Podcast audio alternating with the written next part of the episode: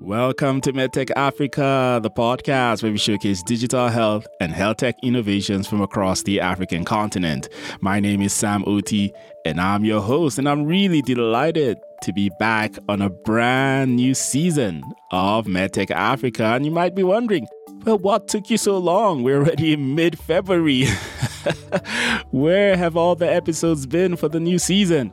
Well, just hang in there. It's been such a busy start to the year for me personally. So uh, I'll be honest, it's just been a struggle trying to put things together to relaunch the podcast for this year. But I'm so glad to be back and so glad to have you as my audience tuning in and listening to the show. Now, on today's episode, I have three amazing guests, and they are representing the Digital Health Interoperability Network. I'll call it DHIN because I think it's just so much easier to say. And I'll be speaking with the founding members of DHIN, Emeka Chukwu, Juliet Odogwu, and Iniobong Ekong, uh, they got together and decided that there was a need for a network like this that will focus on ensuring that digital health data is standardized. And they have good reason for this because um, for, for anyone who knows anything about digital health uh, and health data in, in general, you know, achieving interoperability of data is, you could think about it as entering into the promised land or, or finding nirvana or something like that. So it's sort of the goal that we all uh, aspire to. And the DHIN is really advocating for that move towards interoperability of health data. And uh, my three guests will be talking about that. So thank you for joining us and please enjoy the conversation.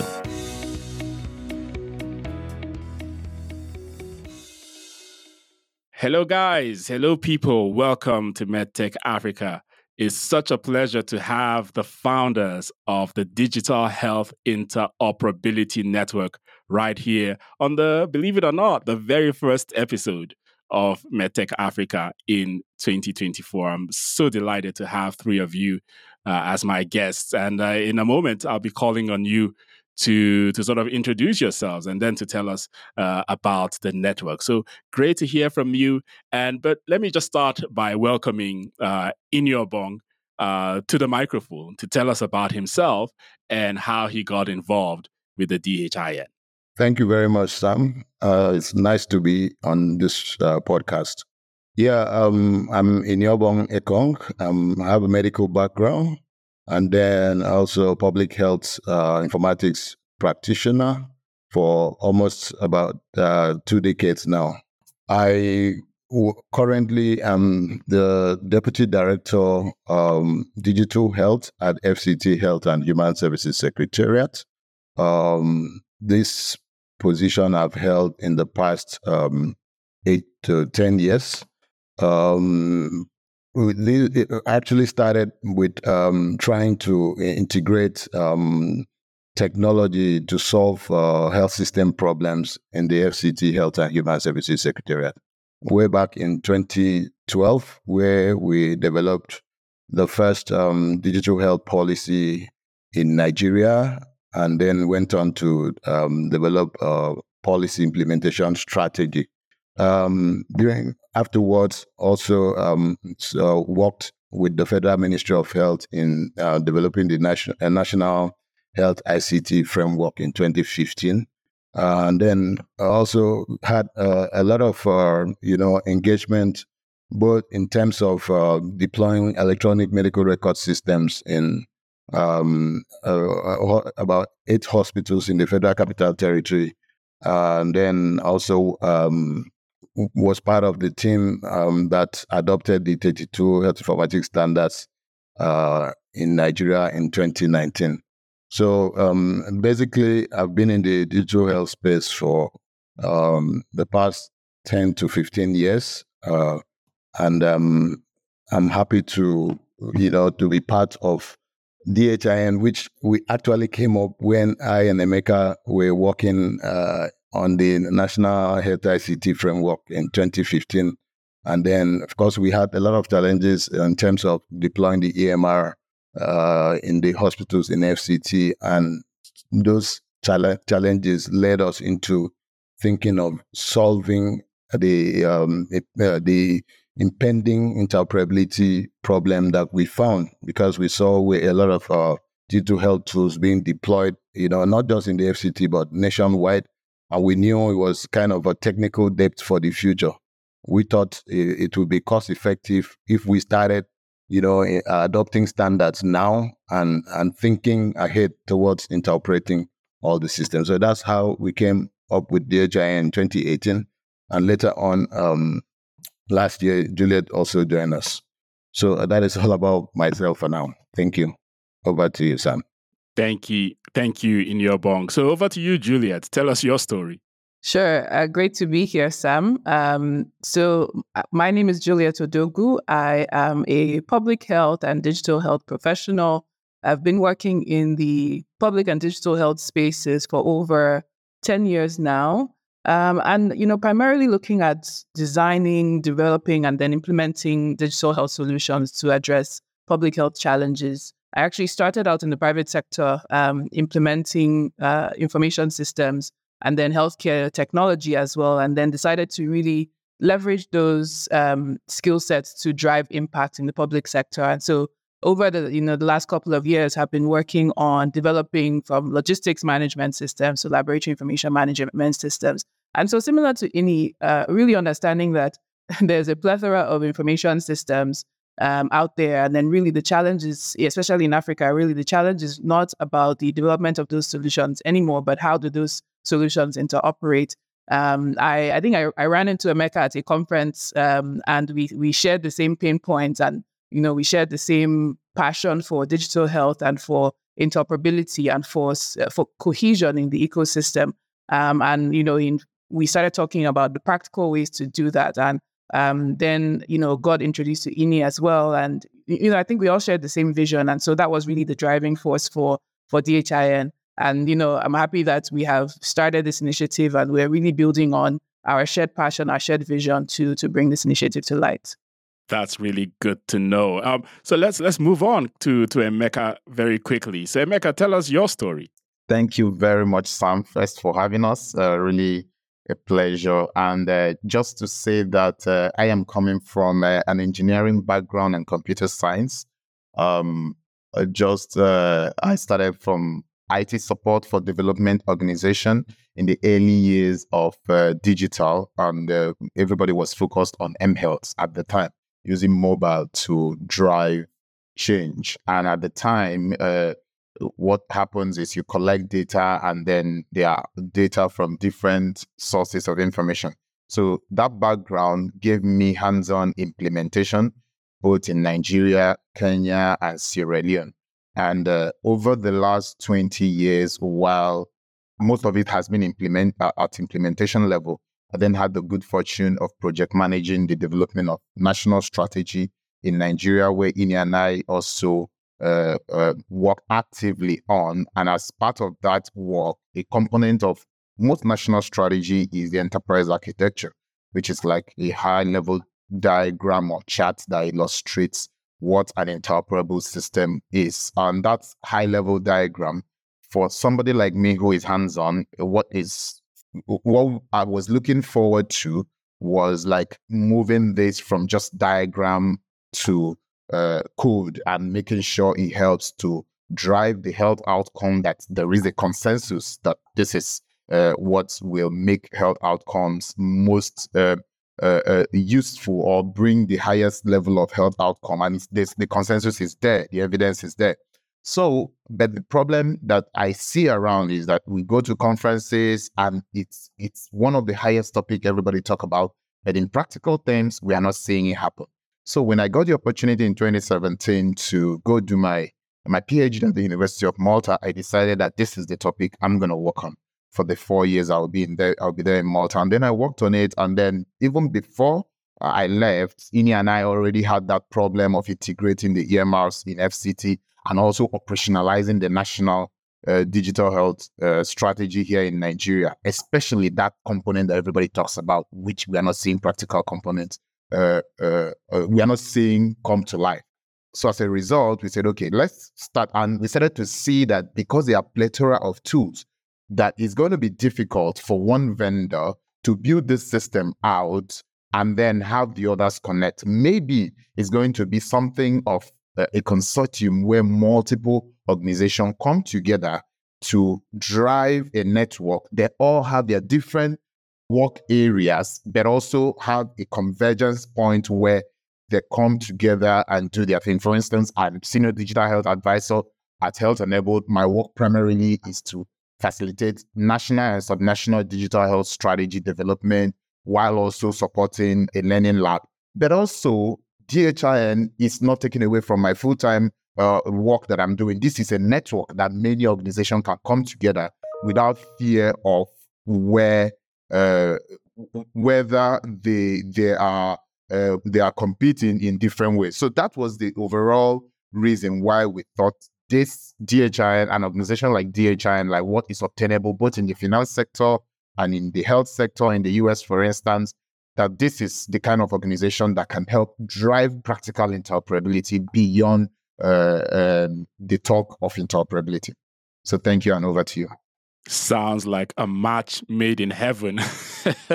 you three have very complementary skills and expertise with Iniobong, background in medicine and, and digital health, uh, and then Juliet with your background in public health, uh, and Emeka with your background in engineering, and all working together towards this shared vision and shared goal of data interoperability in the health sector uh, across the, the African country. So, uh, across the African continent. Africa is not a country, I must add.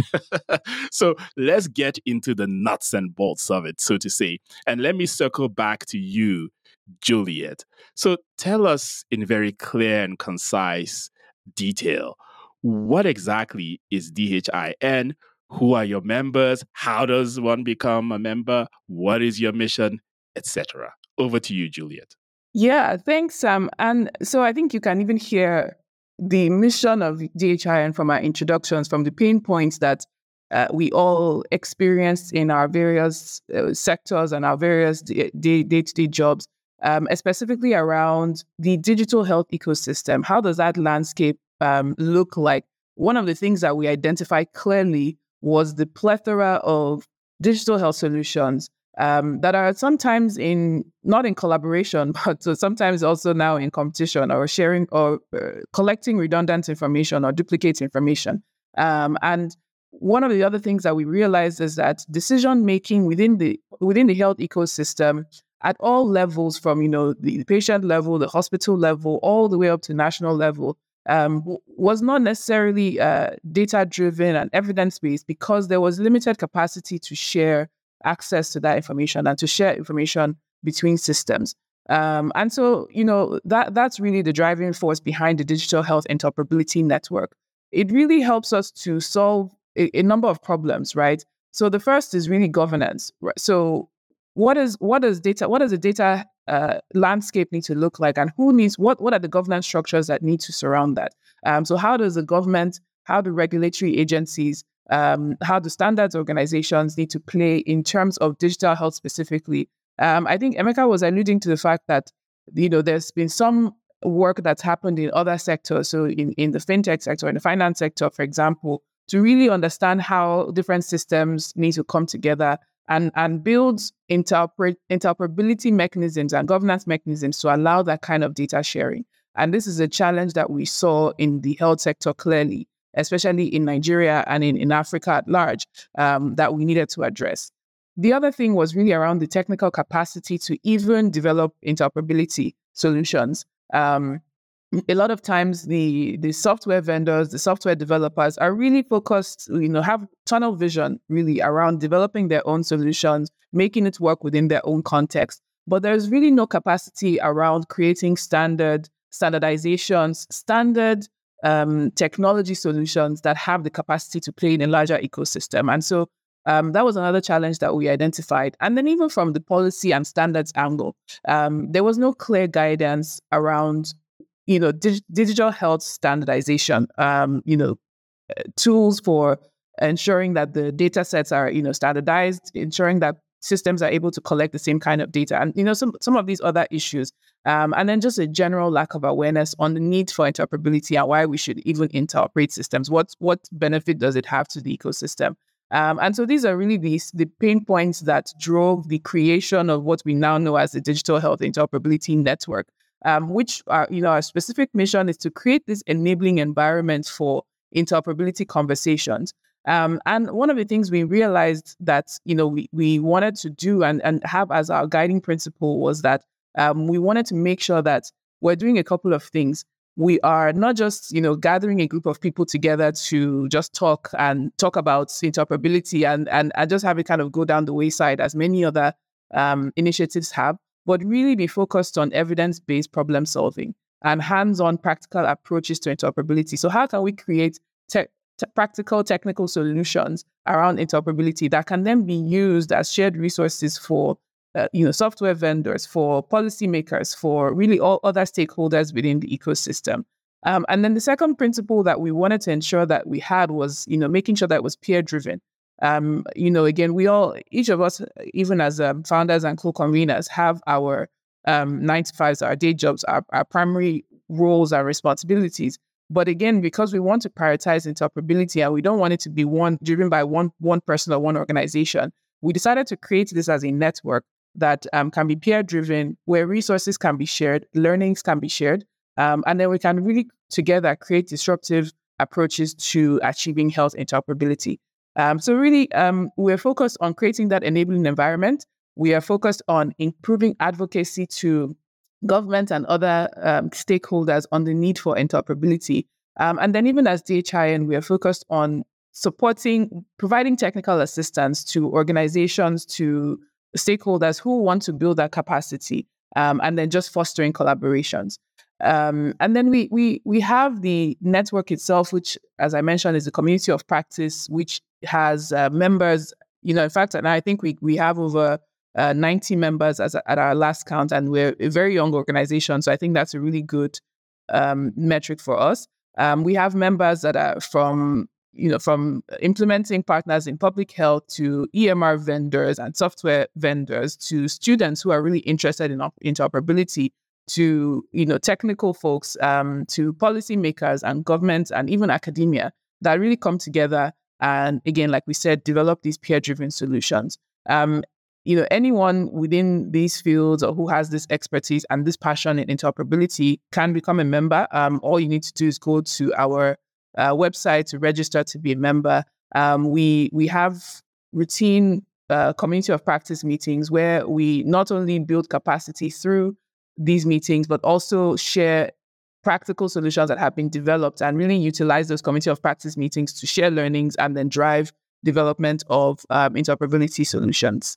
No, I think that is such an important mandate that you have there, right there, that you've stated right there, because I think the challenge with interoperability, data interoperability, is that everyone is working in silos, right? So creating this community of practice, I think, is a very important st- step towards getting people to, first of all, just talk to each other, share resources, and then hopefully further move us along uh, the, the, the track or the path of, of getting towards um, uh, interoperability. So let me uh, turn to you, Emeka. Um, and perhaps not everyone uh, in our audience is very familiar with some of the terms that we're using, things like interoperability, uh, which I guess is a bit in, intuitive. Um, but I know that the DHIN has a focus on digital health standardization, and this podcast is really all about uh, digital health. So, so what is uh, to the uninitiated? What is digital health standardization, and why is it important? Thanks, Sam. So I'm going to use an analogy. Um, the example I would use is in the electric sockets uh, system where you have uh, a, a, particular sockets that uh, computer providers or or electronic equipment providers would provide and say, okay, this uh, socket type is socket type uh, that you will have to use for your if you are building an equipment that will be used in a certain country, say in the US, and we know the US block type, we know the UK block type, we know the European block type. And the reason why they have that and the equipment manufacturers use that is because of standardization. The same thing in the health sector uh, for not even in the health sector in in in uh, in technology sector, whether you're building software system, if you have to move information from one system to another, it needs to be in a certain format. It, it, and the way things are named needs to align. Whether you are using, uh, for instance, if, if there is no standardization, you probably uh, could use date of birth in your application while another person will use uh, age in the same in their own application. And if these two uh, systems try to interconnect age will be an integer and date of birth will be a long string. Of course i mean a text uh, that's what we call it in, in technology parlance but then uh, what you get the drift that these two data types will be different when you want to analyze it for those of you who are in the uh, uh, who understand are in the data space and in the in the health sector. Um, the public health practitioners want to be able to have a bird's eye view of what is happening to drive surveillance, response, be able to address a pandemic or even an outbreak before they happen. A patient often see multiple healthcare providers in their lifetime. And if you must continue the continuum of care without waste. There is a, a limited human resource. And in as much as we have this limited human resource, then having the limited human resource recollect data is very inefficient and that will result in more waste. So if information, if a patient goes from one facility to another and the information can be retrieved, then it increases efficiency, reduces error, because each time a new information is collected, it's also a, a, place for uh, uh, to introduce error. So there are many advantages, including cost savings that will arise from not redoing tests, and there's so many advantages. But overall, standards help in many different ways, and it could be functional standards, standards in terms of how the different functions are deployed. It could be uh, terminology standards. So you need to have a clear way of defining what uh, uh, what a diagnosis is and what code it is because there are thousands and millions of terms in the health sector. Unlike other sectors like the financial sector, where the number of terms are a bit limited to hundreds, here there are thousands and running to millions, and there are so many specialties and subspecialties. So without standardization, this is even critical. People are going to die or uh, maybe even be uh, uh, incapacitated for life. So that's why it's very important, both at individual level and at public health level, to standardize uh, information that is uh, passed through the wire uh, in, in, in the digital health ecosystem. So thanks, Anova. I hear you. but allow me to play devil's advocate. I would imagine that, yes, going forward, if we could uh, arrive at a point where all data is standardized uh, across uh, the continuum of care and even beyond the continuum of care in, in the health system and, and all the way to the health sector, uh, all the way to public health, what have you. Um, that if we have those that uh, if we have uh, standard, standard guidelines or or whatever, um, that going forward that could sort of contribute to solving the lack of interoperability that that uh, we face with all this, like you said, millions of data that is being generated. Um, but what about looking back retrospectively? Is there a way of having data that has already been collected, that is already in the system? Is there a way of sort of standardizing it uh, after the fact?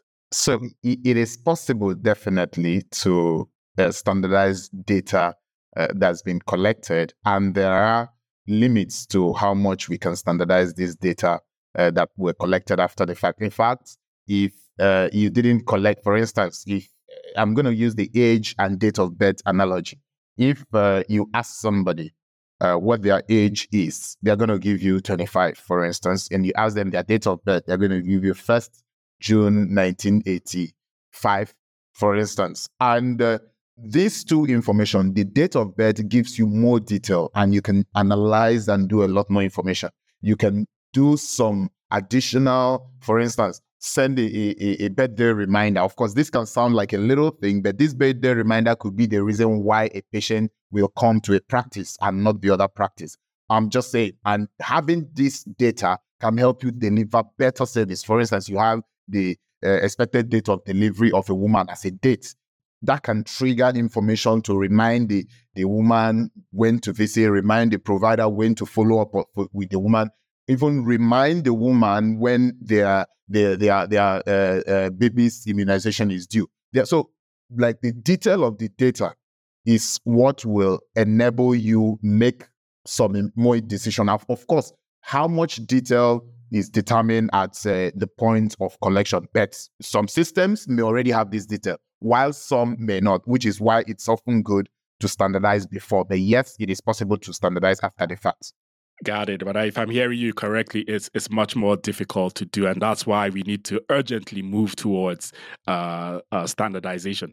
So, so turning to you, uh, Juliet, um, last year you hosted a three day connectathon during the digital health week. First of all i don't even know what uh, a connectathon is. So tell us about that and you know why the dhin decided to to host one. Sure and i think yeah when, when we even put out a connectathon the first thing that we had to do was um, uh, explain or intimate to people in the space what a connectathon is whether it's a hackathon or you know what, what the difference was. Um, but essentially, you know, to start, a connectathon is an event primarily in the interoperability space that allows different stakeholders, technical stakeholders, to come together and actually test, develop, and test interoperability solutions in you know in a collaborative way. So it it, kind of calls to mind like a hackathon where you know it's an event. You have all of the developers, all of the vendors in the same room, um, and there's a particular problem or a particular um, interoperability concern that you know the inter- the connectathon is trying to solve and you know you have people gathered together most times their laptops or, or, their devices really putting their heads together and developing or testing particular solutions around interoperability. So again driving from the mandate that we didn't want to just um, you know have a lot of conversations around interoperability but we wanted to start driving at actual solutions we decided that a connectathon would be one of the best ways to do that. So we did hold our first Connectathon um, during the Digital Health Week in, in November of 2023. Uh, again, for our first event, it was really well attended and well participated, and you know that was really encouraging for us. Um, when we were thinking of what to center the Connectathon around, we again started looking at what are some of the issues that are plaguing the interoperability and the digital health space um, in Nigeria and in Africa, and what you know some of the low hanging fruits that we can start looking at. And you know, one of the things that we we know is particularly an issue is around patient level data sharing and patient health records management um, across multiple institutions, across multiple systems. Uh, and one of the key drivers around this, that challenge is really the non standardization of the patient ID. Um, it seems very simple, uh, a very simple concept, but you know, it's one that actually is very critical and sometimes just not well thought through across the entire ecosystem. So you you have different hospitals using different EMRs, using different systems, and uh, developing patient IDs in in very different ways. And and so it's very difficult for us to get a comprehensive picture of the patient's record at times when they move from facility to facility or even move to a different state.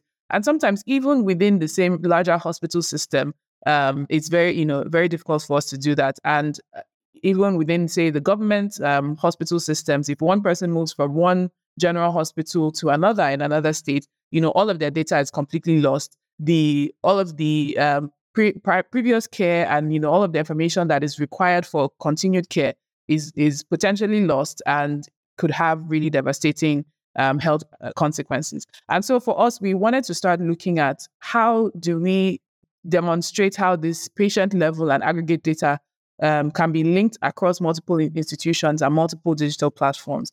Um, we also know that there's already been some efforts, even beyond the health sector in Nigeria, for example, to uh, to utilize the national the NIN, the, the national identifier for you know the entire country for all other in other sectors, so in banking and other sectors. And so one of the conversations we also wanted to have within that connectathon was how can we use maybe existing uh, identifiers already established at the at the national level, you know, in other sectors um, within the health sector, and how do we expect software vendors and other par- partners to start to incorporate this.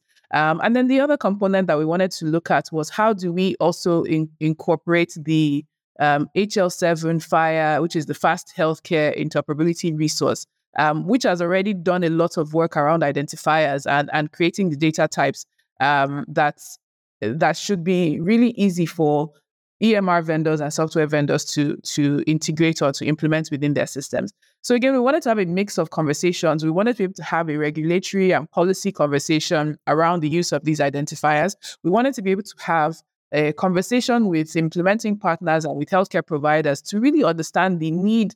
You know, when, when we say patient ID, it sounds like a really technical thing, but to really um, bring it back to the patient, to bring it back to importance and the benefits of having, you know, uniform ID structures and having systems that could speak to each other. And then we really wanted to also have a core technical session where we could have different vendors sit together in a room, um, create a you know a conformance testing server, um, be able to test some of the the theories around moving uh, data from one system to the other using this FHIR um, the FHIR ID resource, and and just be able to demonstrate that practically. And so we're really happy that we're able to start doing some of that with our first Connectathon. The participation, again, like I said, from all the different sectors, um, from the different types of partners and stakeholders was overwhelming.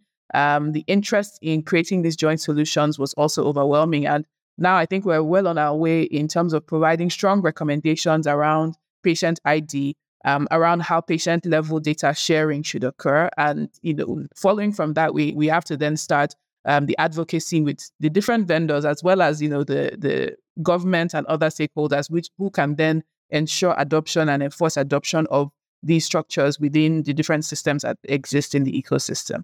That is absolutely amazing, and I and I really appreciate the challenge around um, uh, patient ID and national identity uh, identification systems. I, I know in Nigeria there have been several failed attempts in the past to sort of have this national database of of, of um, uh, uh identity numbers, um, almost some something similar to the social security number that they have in the, in the United States. In fact, I just got my national identity number uh, last year, late last year, and I'm in, I'm in my 40s. So, uh, but but I think this is the first time that they're going. Um, that it's it looks like it's working. I know I heard that over 100 million people, which is I guess half of the population in Nigeria, now have that that national identity, and I think that's it's important to be able to have those standardized patient IDs uh, that can now be used, you know, at whatever institution, whatever hospital, whatever point of contact that a person has has with the healthcare healthcare system. So good on you for taking that initiative to do this connectathon, and I hope you go global. I hope you, it doesn't just end in Nigeria; that you're able to take this um, beyond beyond the country. Um, so I know that the Africa CDC has this goal of building a continental framework for data sharing across uh, the African Union uh, member states. Um, but I think that for this to be successful, inter interoperability is is key. So, what insights might you be able to share about how the Africa CDC could go about uh, the issue of of data uh, interoperability, which for I mean, even for a country, even for a, at the subnational level, is such a is such a gargantuan issue, let alone at the continental level. So, what insights might you have for the Africa CDC? Yes, thank you very much, uh, uh, Sam. So, yes, uh, wanted to follow by saying that um, we really appreciate Africa CDC for the work it's done over the last um, uh, I think, 10 years or so of his existence. Uh, uh, sometimes we won't, we don't remember that Africa CDC is a young organization, but they've churned out so much, particularly in our constituent digital health, which are a primary area of focus. They've come up with a strategy. They've come up with an interoperability framework uh, of course, uh, you will know that even uh, within Nigeria, we are 200 million people. Uh, Lagos State, uh, for instance, has close to 30 million. So even interpret systems within one state is a big challenge. And uh, talk less of interpreting at a national level in a member state, and then doing that at a continental level. The one thing that I know that Africa CDC is super interested in is to make sure that what happened in 2019, 2020, the pandemic that uh, held everyone uh, to, or grounded many economies and resulted in a lot of health uh, uh concerns are things that uh, we should be able to respond very well with. So cross-border information sharing is something that uh, they're very much interested in. So their area of the the information that they are looking to standardize and integrate is kind of from the public health uh, point of view. And uh, in terms of uh, how that will work, I think they're on the right path by coming up with the high level uh, uh, health information exchange framework. But then they need to, at the same time, while standardizing, make sure that implementation is driven from the country and not from the center. Because this is um, one of the challenges that we face, even at national level, where the national government try to drive things from the center instead of allowing the implementation uh, organically move from where the systems are deployed. So if that if the uh, uh, implementation of those framework happen at the country level, then it's going to be it's going to be easier for uh, Africa CDC to get the desired results. I, I, look at the main issue that Africa CDC is solving as an integration problem, not uh, an interoperability problem. Which again, this is nomenclature depending on who you ask. What we I'm looking at, uh, or I think, or looking at, is that um, Africa CDC is looking at population level information, while uh, some clinical level information may not necessarily be their area of interest or something that concerns them more that may be of interest to clinicians and the hospital providers and maybe states or subnational uh, governments. Uh, so that is uh, my advice for how they can uh, move this, move the needle on uh, ensuring they operationalize the Africa CDC Health Information Exchange guideline. Thank you. Got it. And and I think the point you made about not being too top down is is very important. Even though I can sense the tension that the Africa CDC might face, that on one hand, if you want to integrate, if you want to standardize, you sort of have to lay down the marker and say, okay, this is what standardization looks like, and member states need to sort of comply. But then if it's too top down, then you'll not get uh, buy-in from from member states. Um, I don't know if we now have Iniobong back. Um, do you want to add anything to what uh, Emeka said? Yes, let, let me let me join Emeka to commend Africa CDC for um, the great work they are doing. Um, basically, um, I've seen they've done a lot around policy and governance. They uh, they also have an ICT infrastructure project where they are trying to warehouse um, hosting of DHIS2 uh, data within Africa. Um, of course, there's evidence that um, if you need a successful digital health system, you need three major um, enabling areas out of the seven to be functional. First is policy and governance, ICT infrastructure, and then the workforce. So um, I've seen a lot around policy and governance. They are also doing things around IT infrastructure, but I think a workforce is an area that they really need to focus on.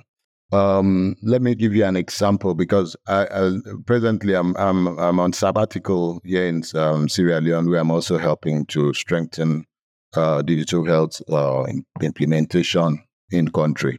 So I, I, I I see that there's a lot of challenges around workforce, not just the front workforce in terms of frontline health workers, computer literacy, you know, but workforce for to to provide IT support to the various um, um, digital health implementations all over the place, and even um, workforce uh, competencies around planning and managing national digital health systems, as well as within the technology uh, development community, workforce to be able to, you know, to code um, like the globally uh, recognized FHIR, uh, you know, resources in country. Um, so I'm I'm still seeing a lot of gap. And if you look at the um, the uh, recent maturity assessment of the Africa CDC uh, HIE maturity assessment in Nigeria, you see that workforce is has one of the lowest score in terms of maturity. All right, uh, and then also um, um, the same for, of course, interoperability, standards and interoperability. And if you also look at um, the Global Digital Health uh, Monitoring Index, you see the maturity score is extremely low. You have a global, a, a, a, continental average of two out of a possible score of five. You know, you see, workforce is low. Um, uh, standards and interoperability is, is also low in scoring. So there's a lot of work that needs to be done uh, in that respect. And then there's need for Africa CDC to recognize country peculiarities. You know, um, Emeka has talked about the complexity of the Nigerian uh, health system, uh, where you have three different uh, levels: the at the national, the state, and the of course the local government level. So, and you, uh, there's need, there's a lot of work presently around the public sector, but Whereas there's a lot of involvement uh, of the private sector in, in most of the, let me say for Nigeria, for instance. For in, in Nigeria, you have the private sector is responsible for over 70% of healthcare services. All right. And you have um, proliferation of digital health applications in the private sector. If you come to Sierra Leone, the reverse uh, is, is, is true. You, uh, you have uh, private sector responsible for like 30%, and the uh, public sector 70% of healthcare services. So that emphasizes the need for uh, Africa CDC to recognize uh, country peculiarities in deploying their, you know, their their their programs and and, and projects. So by and large, there's need to engage the public uh, private sector more there's need to work with existing, um, you know, digital health, um, you know, uh, organizations, but particularly in the in the in the in the in the private uh, development sector, because we don't have that capacity within the the the public sector to drive interoperability.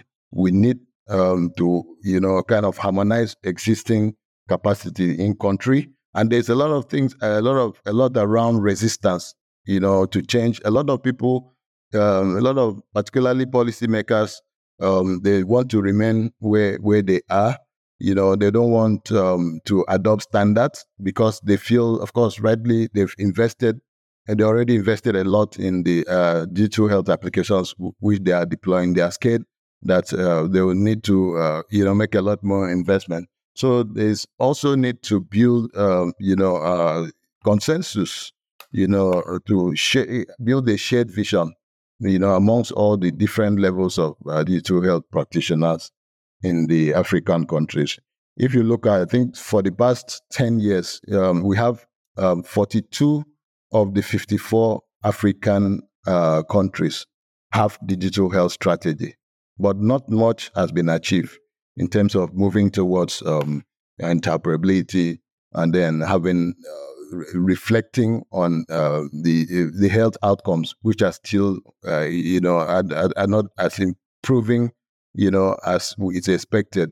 So um, there's need to really move on beyond just the policy and strategy adoption level to having practical, you know, um, you know, practical uh, output that will justify the huge investment being made in the digital health space and also support the response to future pandemics. Like Emeka said, the, the whole health system was challenged by the, the last pandemic.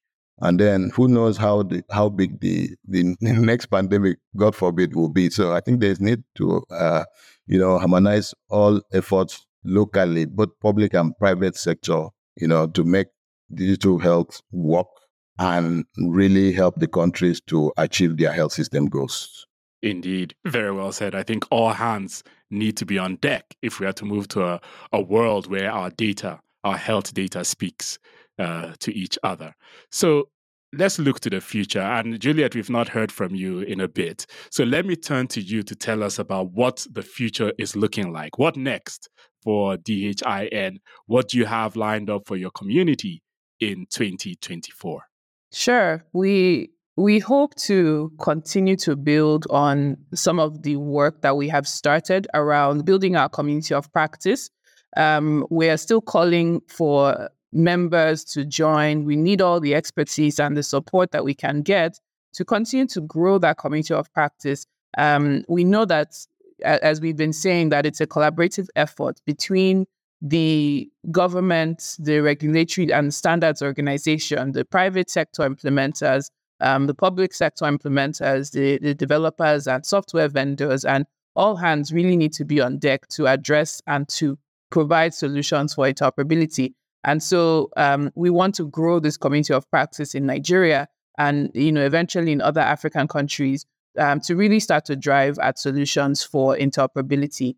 Um, we we also would like to start you know developing specific solutions um, around areas of interest of for interoperability. Start looking at use cases for you know how can we improve uh, patient level um, data sharing? How can we improve maternal health and, and referrals and managing uh, maternal, neonatal, and child health issues? And how can we create specific solutions around interoperability to ensure that um, the data is being collected appropriately, they're standardized, and they're being shared for decision making?